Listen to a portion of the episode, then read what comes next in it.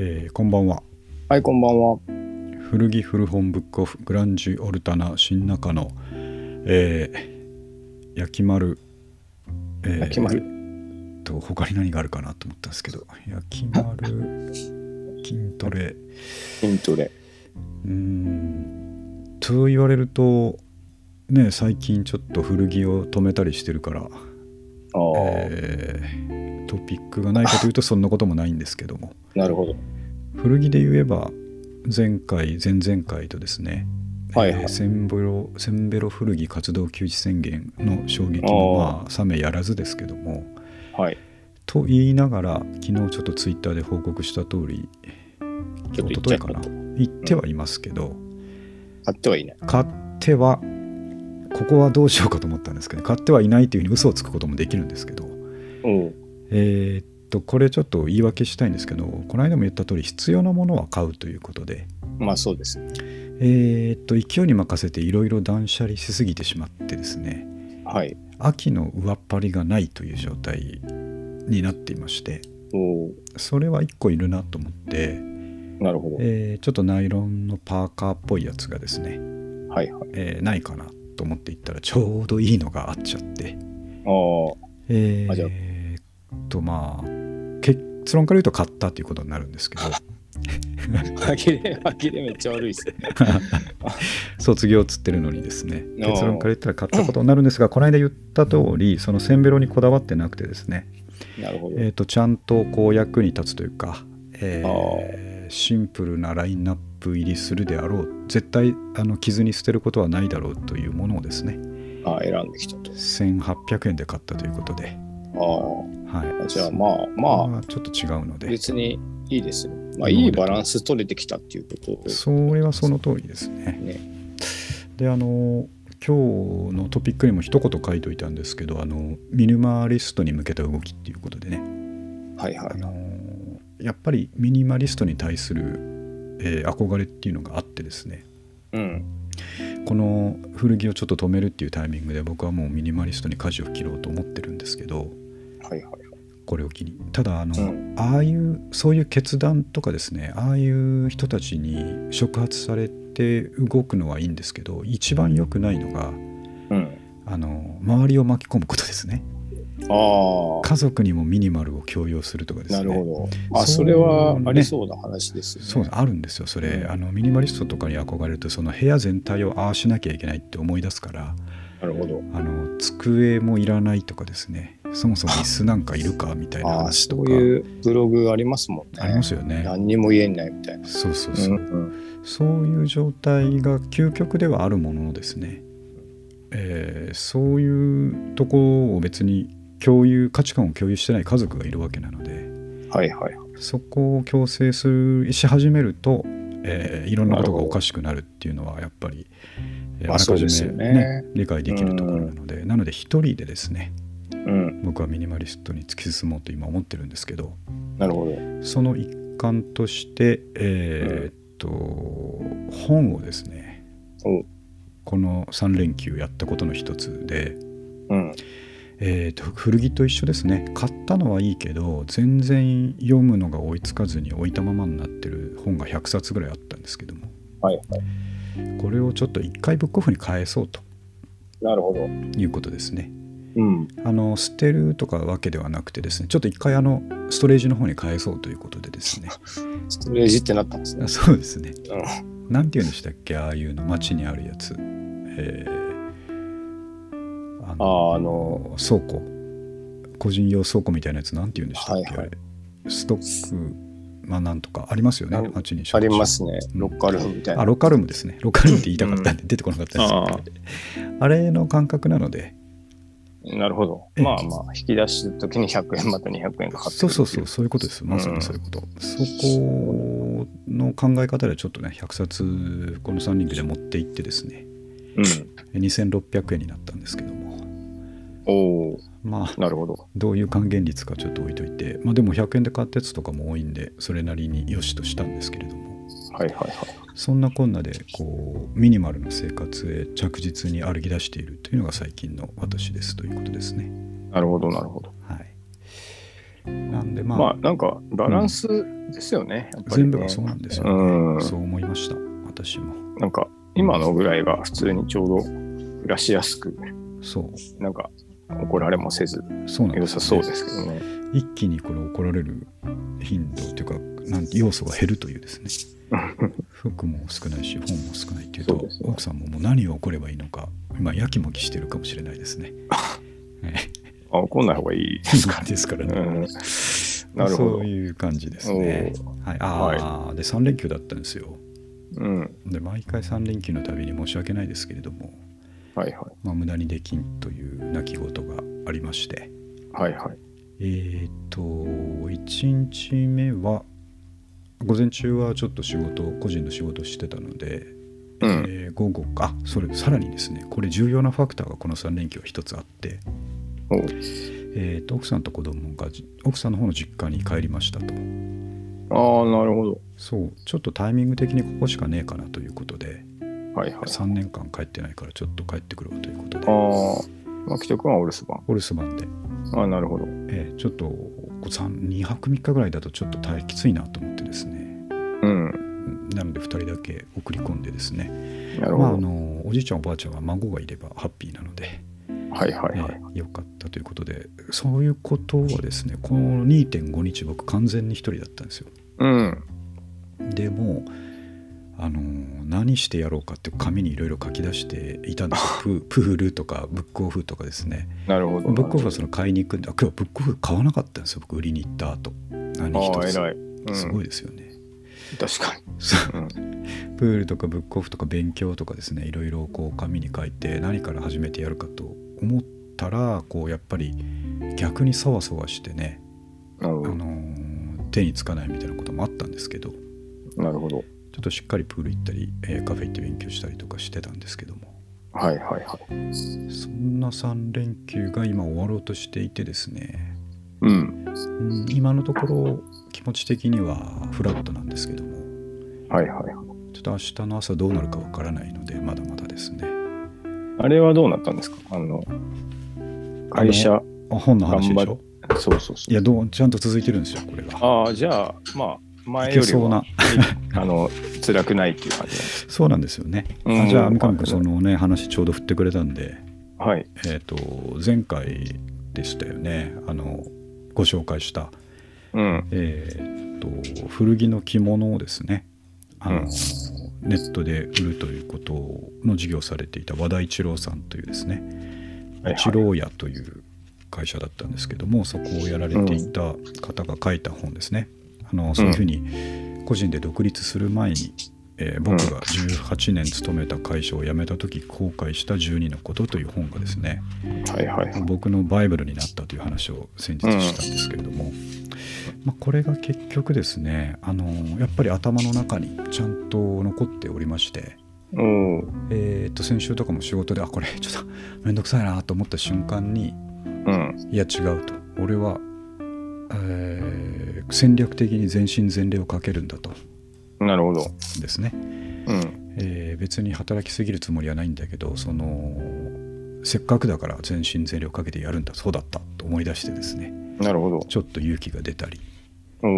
えーこの返事するのちょっと面倒くさいなと思うメールにですね、うん。えーいやいやいかんとこれは全身全霊をかけるんだということですぐ返事したりですねおお、偉い。いい影響いっぱい出てるんですけどもなるほど。であのーまあ、前回もねあの長々説明しているのであれなんですけどもちょっと三上君には送りましたがこの本の最後の一文ですね、ほうほここだけちょっと朗読して、えーはい。僕と同じくですねう。うん。明日ちょっと仕事つらいなと思っているサラリーマンの皆さんに、うん。えー応援の意味を込めてちょっと朗読させていただきたいと思うんですけどなるほど。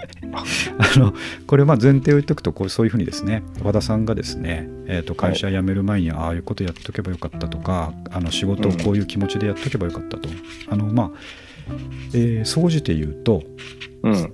会社人生というのに多くの人はそこにねで頑張るしかないんだから、うん。斜めに構えたりですね、えー必要以上にこう嫌がったりせずにですね、うん。えー思いっきりこう一回飛び込んでみて、えーしかししかし働きすぎずにこう戦略的に頑張ってみたらとなるほど。ゲームだと思ってゲームは勝たなきゃ面白くないでしょとうん。いうようなことが書いてある最後のページにですねはい。僕はちょっとここ本当に涙を浮かべながら読んだんですけども、言ってましたね。はい、じゃあ読みますけれども、はい。えー組織の中で今日も苦しみながら生きている幾多の友よ。ずば抜けた才能も持たずパッションを注げる者も未だ見つからずそれでも毎日を懸命に会社の中で生きている友よ。うん。そろそろ本を閉じる時間だ。あなたはまだ若い決して僕のようになるな。まずは堂々とした会社人になることを目指せ、えー成熟した組織人となれ。偉くなって何千何万何十万人の人生を左右する人間たくさんの幸せを届ける人間になれ、えー全身全霊をかけて戦え。中途半端に戦って敗れるべくして敗れるな。将来必要とされない人間になると分かっている道を歩くんじゃないと。万一その戦いに勝てなかったとしても、全身全霊をかけて戦った者にはそれぞれの満足できる人生が用意されていることは先を歩いている者として経験者として僕が保証しようというですねなるほこの文章を僕は最近何度も読み返してます辛くなった時にど。おお。いや、いい劇文ですね。激文なんですよ、こんなに激感化されることあるっていうことでね。激そうそうそう。なんですよいやーこの僕そのそろそろ本を閉じる時間だっていうところで泣いちゃったんですよ。うん。なるほど。そのだから頼り切ってたんですよね和田さんに。本を読んでるあ間ー。そうそうそうなんですよと。うん。やっぱあんた分かってくれるなと。その僕はあなたの言ってることは僕の気持ちそのままだと。うん。さてどんな次のページにはどんな救いが書いてあるんだとどんどんどんどんめくっていった最後のページにそろそろ本を閉じなさいとこうね、いうふうにですそればっねそうそうそうそうそうやってもしょうがないから。しょうがないから。なるほど。頑張る時間が来たよということでですね、うん。えー背中を押して送り出してちょっとねあの厳しくですね最後送り出された感じで、なるほど。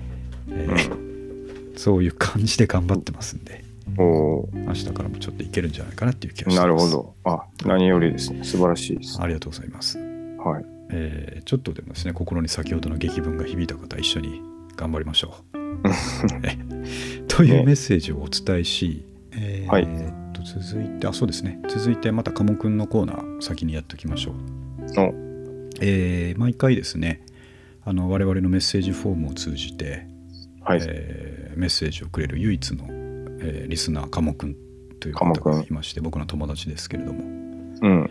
えー、と今回もメッセージあらかじめくれていたのでご紹介するんですけどもはい。なんであんまりにもいっぱいメッセージくれるもんだからですねうん。今日ちょっとあのーゲストで出てこのメッセージだけ言って帰ってくれないかなとまあ、せっかくだし、せっかくだし、ちょっとお話うんし,、してくれないかなと思って誘ってみたら、うん。ちょっと今日は時間が合わなかったんですけど、ああ、なるほど。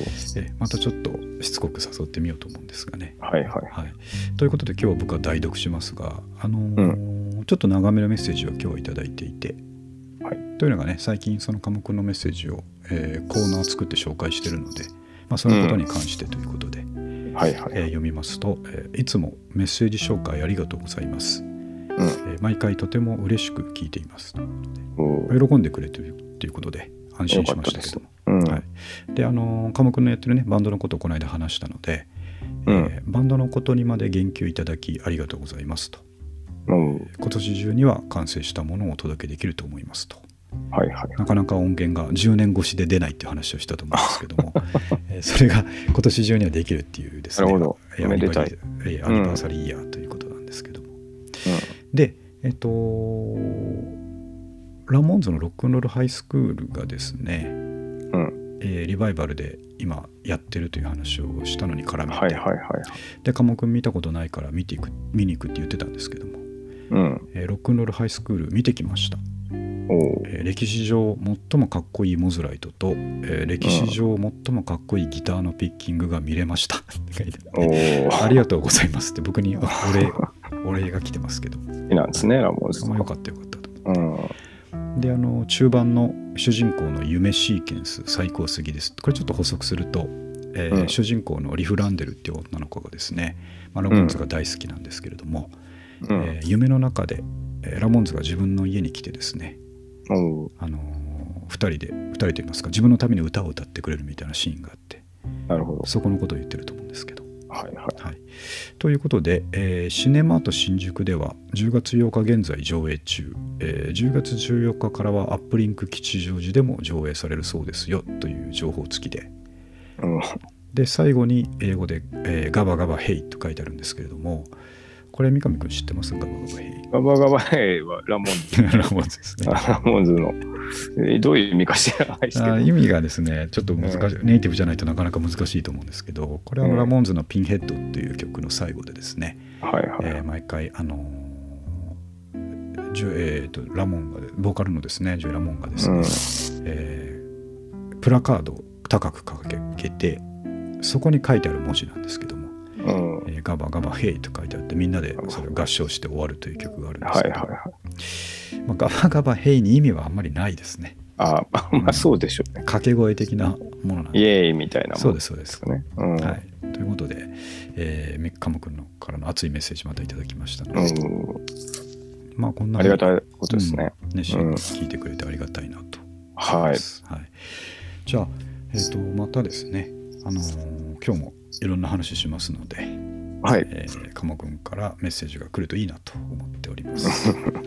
はいまあ、もちろん毎回言ってますけど他の、えーサイレントマジョリティのリスナーの方もですね、えー時々はメッセージ出してやろうかなと思ってくれるとちょっと嬉しいなと思っています。おはい。はい、で今日はですねちょっとメインの話でまたですね先ほど話した和田一郎さんの本ああ、先ほどのね。そうそう、ん非常に良かったので、うん和田さんもう一冊本を出しててですねえこれが、えー、と前回お話ししたのがその自分で独立して仕事をやるために会社を辞めた時に思ったことという話なんですけどもー、うん。今回はその独立に関する話、えー僕が42歳で脱サラして妻と始めた小さな企業の物語とうん。いう本がありましてはいはい。これも非常にですね、あのーそこの経験をもとにですねこういうことを気をつけた方がいいよっていうことが、えーなるほど何個か書いてある面白い本だったんですけどもはいはい。これはねちょっと三上くんにやっぱり、えー刺さるんじゃないかと思って結構おすすめなんですけどまあ三上くんはもう始めてねあの軌道に乗せちゃってるからあれなんですけど、あのーこういうこと始めてみようかなって思う人は絶対読んどいた方がいいなという本で。えー、とにかくなぜならむちゃむちゃ失敗してるんですよ。ああ、そういうことですかう。ん、失敗とあと脱サラして起業する時のあの怖さですねああが非常に詰め込まれていて、えー、あの読んでるだけで背筋が凍るという感じでですああ、ねなるほそうちょっとあのー簡単にあらすじを言うと和田さんはですね兄弟卒のエリートで、ど。うん。えー大手百貨店うん。あの確か大丸だったと思うんですけど大丸かどっか関西ですからね大丸に就職して、えー、と42歳まで勤め上げてですねもうそれなりのところまで行った方ですね。うん。でただそういった働き方にちょっと疑問をずっと持っていて、えー結局脱サラして、えー起業するんですけれどもうん。でやっぱりみんなに止められたと辞める時ですね。うん。お前いいとこまで来てんのにまあそうですよ今辞めるね。なんてバカうん。だぞと。もったいないと。そうしかもこれうん和田さんが脱サラした当時って僕らが多分二十歳ぐらいの時なんですよ年代的にですねああ、なるほぐらいの時だからより一層ですね転職とか起業とかちょっとそんなにまだ一般的じゃなくて、ど。なるほど、なるほど。えーなんていうか安定した企業に勤めるのメイトに辞めるなんてバカかっていうねうん。雰囲気がを体制を占める時だと思うんですけどもうん。そういうふうにまずみんなに、えー止められたし呆れられたとなるほど。でただあの奥さんはすごく楽天的な人でうん。えーちょっと自分が辞めたいんだけどって言ったらそのいつも自分が仕事でうつうつとしてるのを見てるから、ああ。うんあのー大変だったね今までとうん辞。めて頑張ってみなよっていうことでですねおおいいですね。奥さんがキャラカントを繰り出してくれたっていうことが、まあ、助かったと書いてあったんですけども、うん。でえっ、とさらに会社がですねちょうど不況になっててその早期退職募集をしてたのでなるほそこに応募したから退職金がその時点で1000万もらえたと。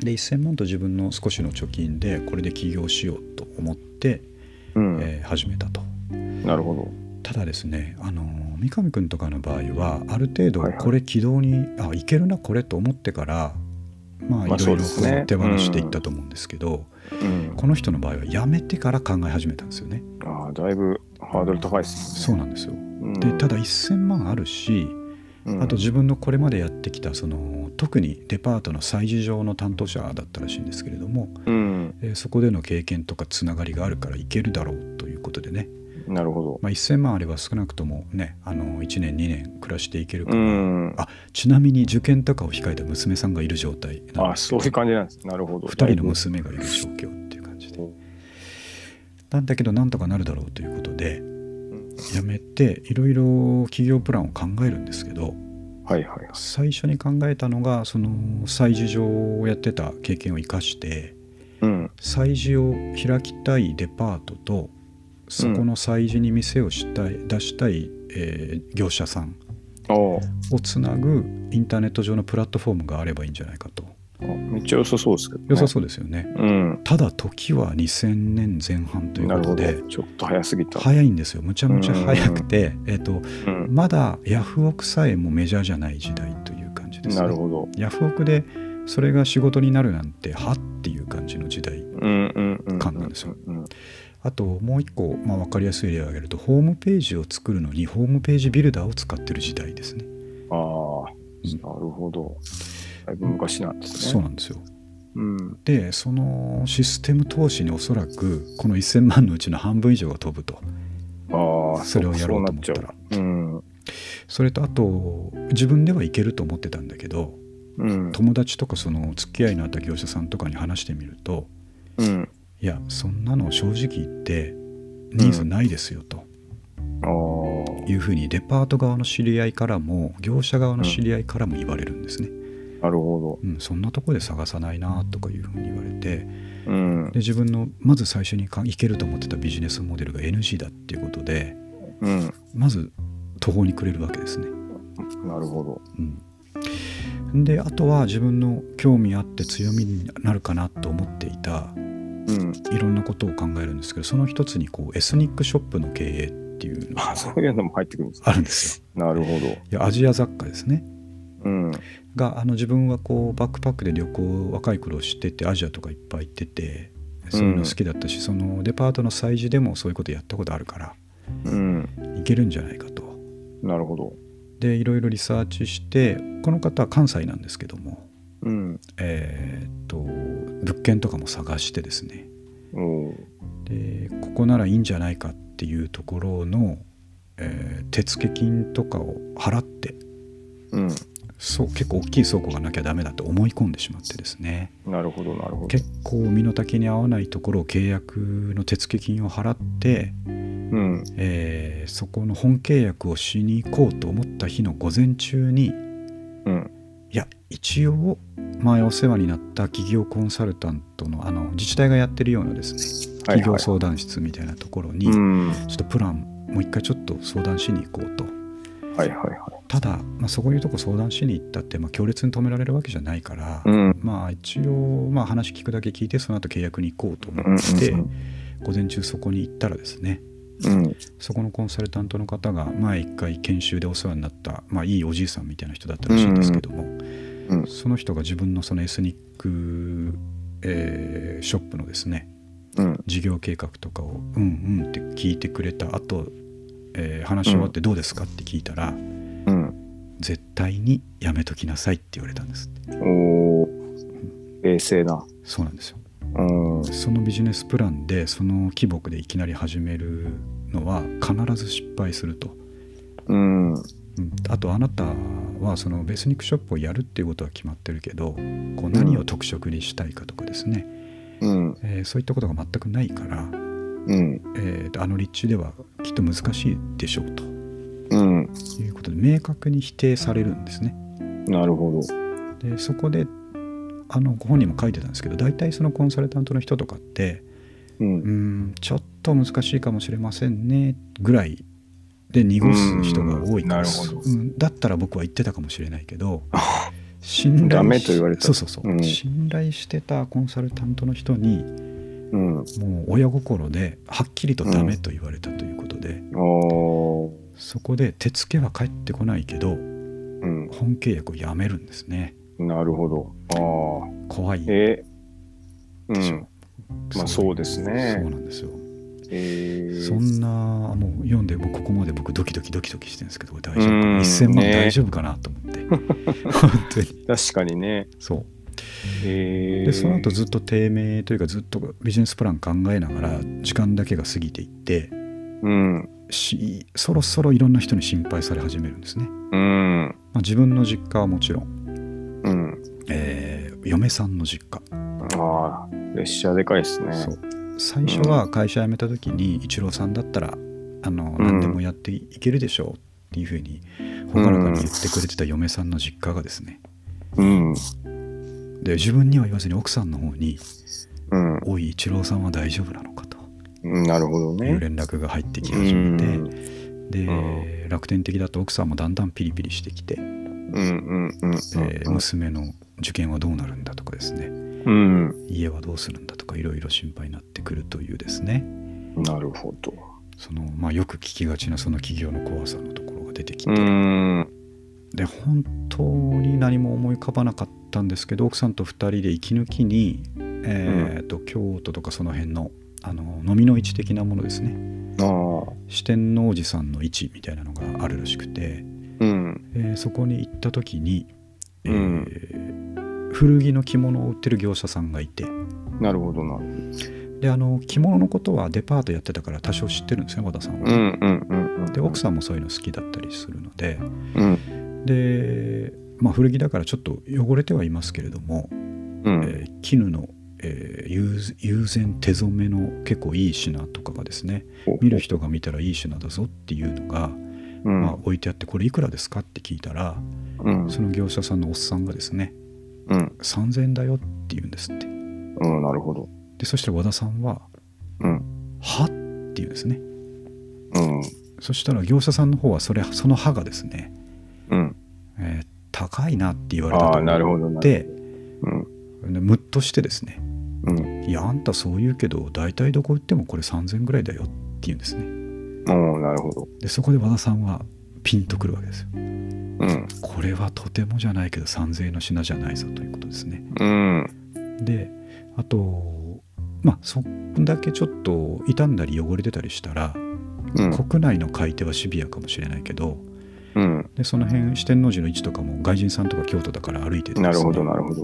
うんそこでつながるわけですねこれちょっと待ってよ外人に売ったら売れるかもしれないとうん。で奥さんがですねもともと留学してたり、クリスチャンで教会に行ってたりしたのでああ、なるほど。英語ができるんですようん。でちょっと奥さんにですねあの辺にいるちょっと観光客の人に、うんあのお土産に着物って買って帰りたいか聞いてみてくれって言うんですねおおなるほど。何人かにちょっと聞いてみてくれって言ったらうん。みんなあのイエースって言って絶対買って帰りたいですとああ。その、まあ、着付けとか分かんないけど大丈夫とかいう話をしたらいやうん別にそういうの分かんなくてもガウンみたいに着たりとかなるほど、なるほど。なんか布として使ったり飾ったりとかいろいろうん。用途あると思うしって言うんですね。うん。でこれだということでなるほど。そこでワクワクしますね。ね来るでしょ？う、うんここからワクワクするんですけど これでもう三上君とうんあの、あれですよ大井町の競馬場行ってる時のこととか思い出しましたけどこそうですね。の絹のネクタイがみたいな感じですけど 確かにね。そうはいはいはい。ほんでえっ、とその時もう資金もですね大事に使わなきゃいけないと思っててまあいろいろそういう失敗とかでだんだん減ってきてたんですけど、うん。ちょっと急にそこで5万円ぐらい銀行で下ろしてきてですねちょっとそのおー3000円とかで売ってる着物を買えるだけ買おうって言ってなるほど。買いあさってですねはいはい。その時に30点ぐらい買ったって書いてありましたけどうん。でそれを外人に売るにはどうしたらいいかっていうところでうん。当時、えー、と eBay ですね、eBay。うん。で、えっと、外国に、まあ、あの売れるっていうのは知ってたからうん。でネットそういうネットオークションとかやったことないけどチャレンジしてみようっていうことでですね、なるほど。えー翻訳ソフトとか使いながらたどたどしくですねうん。eBay に出してみたらおもうほぼ数日でその30点が、えー数万円十何万円で売れたと,、なるほど。えーとその日買ったやつの利益だけで4 5 0万になったということでね、あ でかい。うんでかいんですよでも、うんその時にこれだとなるほど。で奥さんも私これがやりたいとうん。いうことおいいですねそういいんですようん。そこから、えーまあ、起死回生いろそこからまた先いろいろあるんですけど、うんうんえーなんとかそれで身を立てていけたっていう話なんですけどうん。なるほど。あいいですね。すごい面白かったですよね、うん。だからここういうのはいいいですよね、なんか。いいんですよ。奥さんが活躍できるとこもいいですね。そうなんですよね。ね。うん。でその後奥さん活躍させすぎてまた関係悪くなったりするんですけど。働かせすぎて。ああ、そういうことです。そうそういうこともあるんですけどね。まあ最終的には、あのいい感じで、えー軌道に乗るんですけど、あのこれ読んでて、まあ、なんでまあこんなに面白いのかなと素直に読めるのかなと思うんですけど、うん僕はあのこういうやっぱり企業系の成功物語とかってですねうん基本的に斜めに見てるし、あの成功者の話ってこう再現性がねそんなにないからうん。運とかの部分が多要素が多すぎてですねうんあんまり参考にならんなと思うんですけどこの人の話のいいところはもう前半全部失敗なんですよね。なるほど。うん、だからもう前半の失敗を見続けるとあとこう気持ち的に応援するしかなくなってです 確かにね。映画と同じ作りっていう。そうなんですよね。うんでどんどんなんとかなっていく段階でこうんうスカッとするという感じでですねおー非常に面白かったんですけど、なるほど。まあ、さっき言ったように三上君はもうねあのちょっとまあ同じようなルートをたどってるかもしれませんけど軌道にそうですね。乗せちゃっほぼてるのでほぼ、ほぼほぼ似てますよね。ねうん。あとねすごくこれって三上君もそうだろうなと思ったんですけどやっぱりそのうん最初はその飲みの市とかで入、うん仕入れしてたけどうん。そんなのがあの月に何回もあるわけじゃないから、うん。えー、と次第にそういう業者の競りとかに参加させてもらうようになるわけですうよね。ん。ただ自分はデパートで、まあ、大企業で働いてたからそういう競りだったり取引っていうのは、うんまあ、公正なルールのもと厳粛に行われてるんだろうとなるほど、なるほど。思っていたからその、まあ、うん競りだからあれですよね、1,000円2,000円ってどんどん声を上げていって、うん。えー1万2万ってなっていくのもその何て言いますかもちろん一番高い値段をかけたやつが勝つんだろううとん。いうふうに思ってたらどうも内部的なしきたりがあるらしいと。はいはいはい。えーまあみんなですねそれぞれこうつながりでこの業界を盛り立ててきた人だからうん。ある人があの品物欲しそうで頑張ってるなと思ったらみんなそれを察して降りたりですねああ、なるほど。競りから降りたりあと、うえー1,000円2,000円って上がってる時はいいんだけどうん。1万2万とかなってきたら1,000円単位で入札したら変な顔されるとかですねああ、まあね。なるほど。1万 ,1 万の次1万1,000って言ったらちょっと嫌な顔されるとかですうね、ん。うん。そういうのとか、えー、とあと新参者にはなんか変なものをつかませたりするようなですね、ああ、ねえ。ーね。動きがあるっていうのを見てこれは最初は思うんですよね嫌な世界だなみたいな感じに思うんですけど、いやでもその後よくよく考えたらこの人たちが、まあ、そうやってこの場を作ってきたというかですね業界を作ってきたわけだから、それはそれで、うんえーそこに飛び込むしかないんだろうと。うん。っていうような話とかあって三上君とかもその仕入れ先とか最初の方きっと苦労したんだろうなとかですね。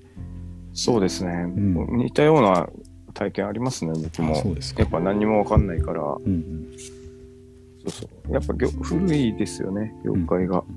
うん。っていうのね。うん。競りはあんま行かなかったですけど、はいはいあの、2B の取引でも、うんあの、そんな、ななんだろうな、これみたいな多いですけどね。そうねなんかまあでも、ねうん。若いうちは自分が反省したっていう話が書いてあってうん自分はそういうのにムッとしてなんだ腹立つなと思ってたけど、うん。えー、と自分のその隣で同じように新参者の若者がですねうん。20代ぐらいとおぼしき若者が、うん。えーだから若者に対してそのベテランの人たちがこう、うん競り落としたはいいんだけどあんまりこう売れねえなこれと思ったものとかですねうん。を若者にこう、えー流すというかですねこれちょっといくらで買ってよみたいな感じで、うんえー、とボロでどうにも考えても売れそうにないものを若者に卸してる光景を見たとうんひどいことするなと思ってたけど若者たちはそれをニコニコして、ありがとうございますって買っていくとなるほど。でちょっと薄利かもしれないけどきっとそれをさばいてるんですよねうん。でそういうことを繰り返してベテランにこうあの顔を売るというかですね、うん。まあ自分たちもそのルールの中で生きていくよっていうですね姿勢を見せてうん。おくという、あのまあ、真っ当な入り方を若者はしていて逆に自分と違ってしていたと。なるほど、なるほど。で気づくとその若者たちが少し何年か経つと、そのベテランの人たちをにですね競りで勝つような感じになってきていてああ、なるほど。着実に力をつけてねあの成長していくみたいなのを見てて、あの自分ちょっと間違ってたなって思ったみたいなこと書いてあったんですけど、うんなんかねそういうのがすごい面白かったですよね。なるほど。うんそうですね。なんか、いや、全部が初めてってやっぱ大人になってからあんまないから、そうですよね。やっぱと戸惑っちゃいますよね。うんそういうのってね。三上君はあのーまあ個人的に古着をヤフオとかで売りながらはいはい。あこれボリューム増やせたら仕事にできるかもしれないなって思ってから始めたんですよねきっと。そうですね。ですよね。もう、なんかと、取引先がどんどん増えてきて、んなんか、ちょっと自分でやってる時から。うん、で、僕はもう、なんかある程度、ん目処見え、目処がついた段階だったので、うんあんまりそういうリスクを冒したなって感じはしなかったですけどね。はいはい。だからそう最初はそうですよね。始め方ってね、あのー珍しいというか幸せな始め方だと思うんですけど、うんこの和田さんのやつとかむちゃむちゃ怖くて、うん1000万円どんどんなくなっていくから、先先に辞めちゃうパターンってやっぱ、あの、怖いですよね。極端に失敗する確率上がるなって、やっぱ見てて思いますよね、はいはうんそうなんですよね。もうすでにやっぱ、いくらか売り上げが立ってる状態で始める方が、うんま、間違いないですもんね。まあそうなんですよね。ううんん。だから、まあ、時代もギリギリ良かったというかですねうん。誰もそこにまだそんなに eBay とかに目をつけてないはいはいは時代い。で,、ねで自分が参入して成功を始めるとやっぱり同じことやる人がどんどん増えてきてうんちょっと次へ次へ進まなきゃいけないっていうですねちょっとラットレース的になってきて、うん。えー、とそんなのもねちょっとドキドキしながら読んだんですけれども、面白そうですね。うん、これすごい面白かったんで、うん。ちょっとそういうこと考えてる人とかねあの。思いとどまる、えー あの材料にもなるかもしれないのでちょっとこれを僕は耐えらんないと。そうそうそう読んだ方がいいと思いますね。僕はちょっと怖いなと思いましたやっぱり。こりゃ怖いわと思って確ましたけどね、ね。うん。まあ、そんな感じでこう学びはですねこう書いてあるうん。失敗の中にしかないんではないかということで、うん。ああ、確かにね。うん、やっぱりうん。いっぱい失敗が書いてある本自己啓発本ならいいなというふうに思いますね。うんうん確かに。そうあと実際やった人っていうのは、あの、ただ、机上の空論書いてる人より、やっぱ、うんうん、絶対重みが違いますもんね。そうなんですよね。う。うんんなんかそういう人をいっぱい見てきたっていうコンサルの本を読むよりはうん。実際に失敗したね人の本を読んだ方がその時どういう心境だったとかね。ねなんか、いやいいと思いますそっちの方が。はい。はい、そんないい本でしたのでまた和田さんの本は両方なんで片方は会社辞める前にちょっと考え直した方がいいよっていう本ですし、うん。もう片方は脱サラして起業するって本当に大変だからちょっと気をつけた方がいいよっていう本ですしなるほど、なるほど。ええそこがなかなかただ最終的には自分は幸せな人生を送れたので、うんあのこういう覚悟を持てる人はぜひやってほしいみたいなことが書いてあったっていう感じですねなるほ。ど。はい。僕は持てないので、えー仕事頑張りますということで改めて、えーあれですよね確認しました、うんはい普通に、どっち側でもモチベーションが上がるという、そうよ良いか良い形。うん。非常に良い本でした。はい、ということで、えー、と次にですね、まあ、時々はあのー音楽の話をしますけれども、はい。えーこのバンド知ってんのかということで、おえ。ーあのパークらしてもらったんですけど、このバンド知ってんのかな、コ知っー。ナー。てんのかのコーナーなんですけども。はいはいはい。えっと三上君知ってます？この古川本舗さん。う知らなかったですね。これねうん。僕はそういえばすごい好きなのにこの話したことなかったなと思ってはいはい。ちょっと盲点だったんですけども。えあの僕ちょっとウィキとかも、えーっと改めて初めて見たんですけども、えー古川本舗さんという方は1980年生まれだから、まあ、ほぼ同世代ですうね、ん。の、えーっとソロのミュージシャンの方ではいはいはい。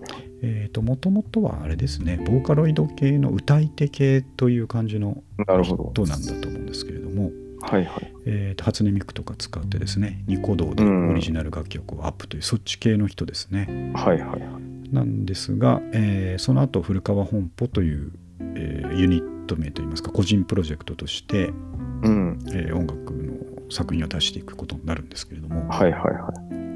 えーとこれむちゃくちゃたただただ曲が良くてですねもう、あと声もすごくいいんですけど、はいはいえー自分で歌うというよりはそのいい感じのボーカリストさんを連れてきて、なるほど。えー自分のそのエモい切ない曲に乗せるということでですうね、ん。えとなんでこんなに若いのに若いのにっていうか、えーデビューしたばっかりで例えばカヒミカリーとか野宮真紀さんとかですねあそんな人連れてくる。そうおあのーースパングルコールリリーラインとかですね、あえー空気講談とかそういうところうんを連れてきて、えーやっぱ全部いい曲なんですよむちゃむあ。ちゃ。うん。でただですね僕はまあその頃のアルバムも好きで、えー2015年ぐらいに活動休止をするんですよね。ええー今年限りで活動終終了だ活動終了を宣言して終わってしまうんですけどもー、うん。で好きな人多くてですねすごくまあロスな感じになるんですけど、残していた作品が非常にいいので、うん。えーまあ、僕もそれを聞きながらあの日々を過ごしていたんですけれどもはいはいはい。なんと、えーこのほど2021年2月に、えーうん活動再開と、おー。で、えー新曲を出したというところ知らなかったんですよ1年半ぐらい前にそういうことがあったらしいんですけども。それを最近知って聞いたらですねそのやっぱり、あの変わらない、えー非常に良い曲えー、なんですね。で聞いてみよう、後で。もう一目一曲聴いただけで古川本舗さんの曲だなっていうのが分かるんですよ、この人の曲はですね。あ本当に。えー、そんな感じであの、うんちょっとリンク貼った中で一個これだけはちょっと聞いてほしいなと思うのがあの、うん佐藤千秋さんってあのキノコ帝国の人ですねはいはいはい。の方がボーカルで入ったですね、えーうつい最近のやつで「夜」という曲があるんですけれどもうん。これがねあの秋の夜に聴くと、うん三上君はおそらく泣いてしまうことながるほど。確実なんですよ。あ確実なんですか確実に泣きますこれは。確実に。はい。泣きそうですね、そこまでいくと。ん。僕泣くの、なんとなく知ってそうですもんそうですね。これはねあのーなんて今の季節が一番良くてうん。ちょっとサブスク系でダウンロードしてですねこの夜散歩する時にこれを聞いていただくと、うん。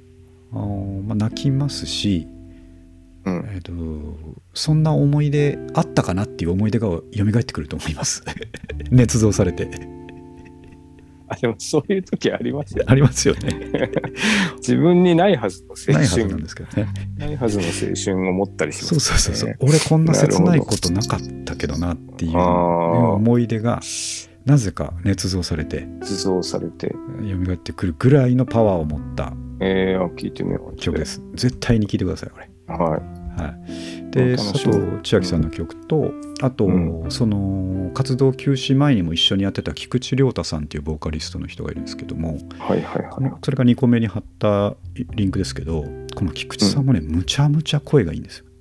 もう僕この間あの声褒めてもらえるからちょっとなんか声の仕事がねえかなみたいな話してたじゃないですかうん。僕が自分でね確かに。はいはい。もうあんなの恥ずかしくて言えないぐらいですね。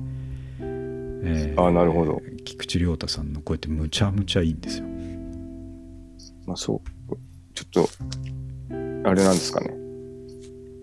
ふわふんわりした声っていうか、あのーあれなんですか？そうですあの柔らかいんですけども柔らかい声。低くて芯があるというかですねえー、あでもまあなんていうか分かりやすく言うと平井堅みたいな声なんですよああ、そういう、ちゃんといい声なんですちゃんといい声えなんですけどねこれもなこれも曲聴くとあ古川本坊さんの曲だなっていう曲なんですねー、なるほど。メロデえー、ィーとか雰囲気が聞いてみよう、後で。そううんでそういうふうにボーカルを迎えてるだけではなくてですね自分でも歌うんですけれどもうん。それが活動を再開した後、えーオンラインライブをやったっていう YouTube が、えー最後にか入ってるリンクなんですけどもえー、これでさっき話したその佐藤千亜さんが歌った曲とか菊池亮太さんが歌った曲を自分でも歌ってるんですけども、なるほそれはそれで泣くということでね、ど。ああ、そういうことですか。うん、なるほこれ全部聴いてほしいな。ちょっと。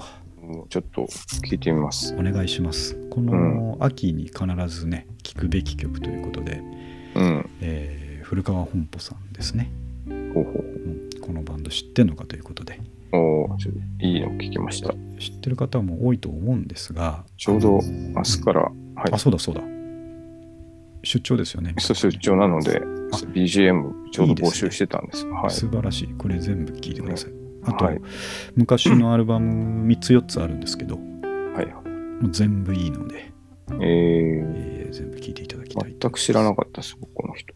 ですよね僕がもうね、こんだけおすすめだということでちょっとあの騙されたと思って、そうですね。いや、間違いなさそうですからね。うん。よろしくお願いします、はい。そんなところでもう1時間がね気づけば来るんですけれども、はい。あとあれですねちょっと小ネタですけどこれ三上君、うんツイッターで見たかもしれないけど150万円のカセットあ、見た。あれですね。見ましたフリッパーズギターですよね。そうそうそうロリポップソニックですねすごいな、あれ。うん、えーっとオークションですねはいはいはいオーク。ションでフリッパーズギターの前身バンドであるロリポップソニックのですね、うん。えー当時の自主制作カセットうん。を綺麗な状態で持ってる人がいて、うん。それをオークションに出したらなんと、えー150万円で落札されたということでね めちゃくちゃ高いですね。すごいですそれが買うんでしょうね。ねねえ、まあ、相当なマニアというかコレクターというかですね、なんですかね。うん、ただどうなんでしょうね。逆に言うともっと高くてもいいものなのかもしれないなと思ったりですね。現存するもこればっのとしては。かりはな。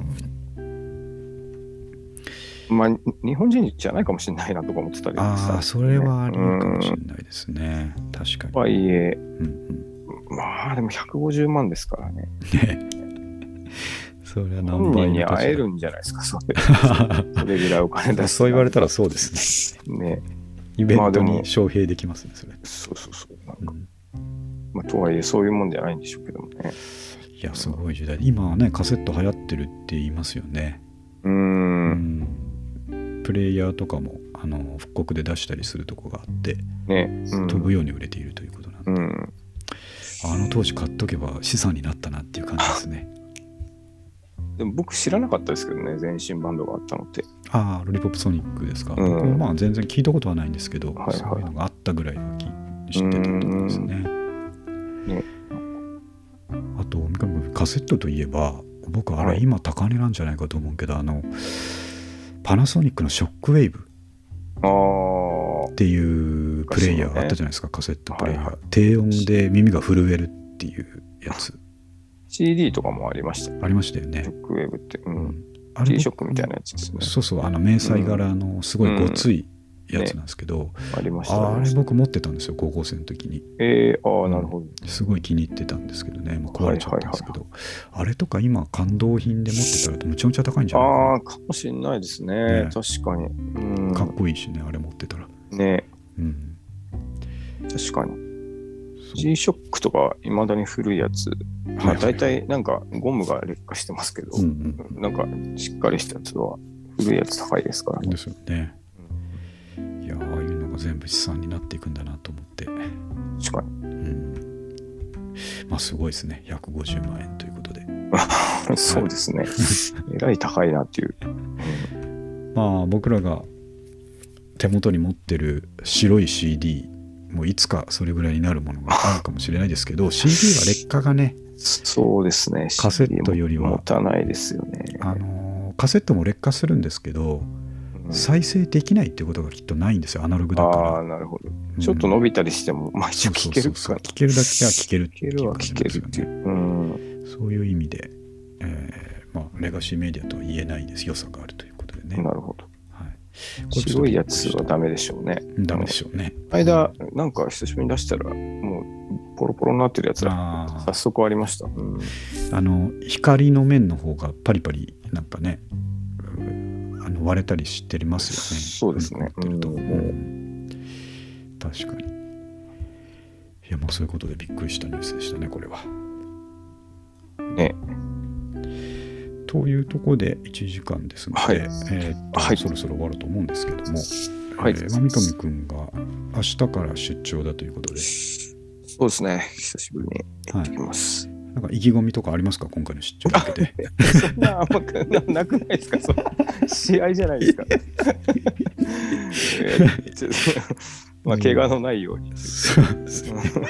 頑張るぞっていう、ねないかなと思ったんですけどあんまりないです、出張ですそうですか今回の出張では何枚畳むぞとかそういうのが、ね、やっぱり定量的な目標とかがあるのかなっていう、えーちょっと分かんない業がないんで業界なんで,、まあそうですねえーあるかなまあ、普通の出張なんで、特にあそうでした意気込みとかでもないです。そうおかしいこと言ってしまいましたけどはい、じゃあまあそういうことで、えーっと、もう10月に入って1回目なんですかね、入りましたので、えーそんなこと言ってると、もう3連休も終わったら10月も真ん中であり、うん。えーそんなことを言ってると10月すぐ終わり、あと2ヶ月でありみたいなことを言い始めてしまいますのでね、うん。と寒くなるんで、体に気をつけていきたいと思います。な。はい。はいまあ、あの宣言した通り僕はもうミニマリストになってしまったので、えー会社も同じ服ばっか着て行ってますし、うん。えープライベートでもきっと寒くなるともうあの奥さんから降りてくるダウンしか着ないしということで、なるほど。えーだけどですね心の中に熱いもの持ってるぞということは、うん。えー毎回の放送で伝えていきたいと思いますので、はい。はい、引き続きよろしくお願いします。はい。はい、じゃあ終わります。はい。はい、ありがとうございましたありがとう。ございました。